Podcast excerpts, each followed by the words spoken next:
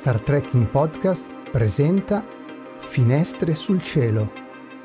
Il mese di luglio.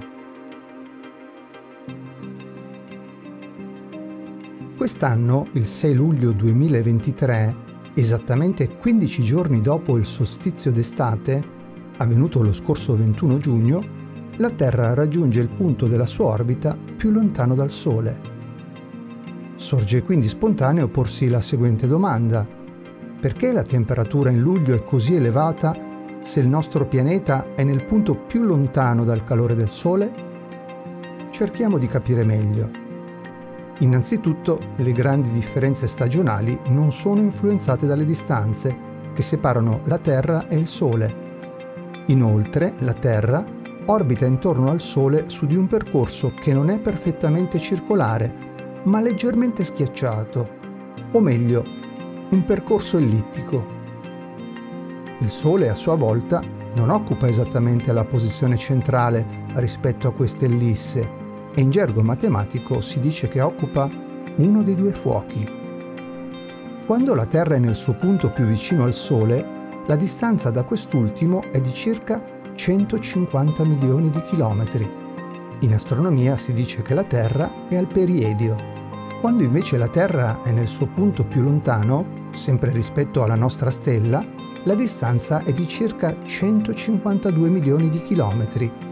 In questo caso la Terra è all'afelio. E quindi questa è una variazione minima perché si abbiano effetti evidenti sul clima terrestre. La causa delle variazioni stagionali risiede invece nell'inclinazione dell'asse terrestre rispetto alla sua orbita. Questa inclinazione è di circa 23 gradi. Ora, la maggiore illuminazione dell'emisfero boreale coincide proprio con l'estate nelle regioni settentrionali. Sei mesi dopo sarà maggiormente illuminato l'emisfero australe. Dopo questa lunga ma importante spiegazione, che chiarisce per l'ennesima volta le variazioni stagionali, ricordiamo quali sono i principali eventi celesti di questo mese osservabili ad occhio nudo. Il 3 luglio avremo il fenomeno della luna piena. E che luna piena! Una superluna! Il nostro satellite sarà infatti a una distanza dalla Terra di circa 361.000 km e il giorno successivo, il 4 luglio, alla minima distanza di circa 360.000 km. La Luna sarà al perigeo. Il 9 luglio il pianeta Venere raggiunge la sua massima luminosità gli astronomi indicano la luminosità apparente degli astri con la magnitudine. Il 9 luglio Venere avrà una magnitudine di valore meno 4,5. Nella notte del 12 luglio la Luna, oramai in fase calante, farà coppia con il brillante pianeta Giove.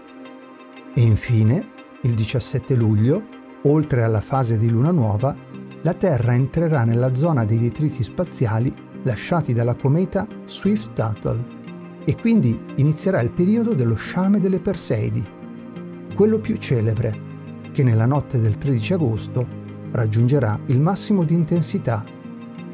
Ogni mese le finestre sul cielo vi invitano ad osservare i corpi e i fenomeni celesti visibili ad occhio nudo. Si tratta di eventi ed astri che, nubi permettendo, si vedono facilmente pertanto accessibili a persone di ogni età. Questo con l'intento di coinvolgere le scuole, le famiglie e tutti coloro che vorranno.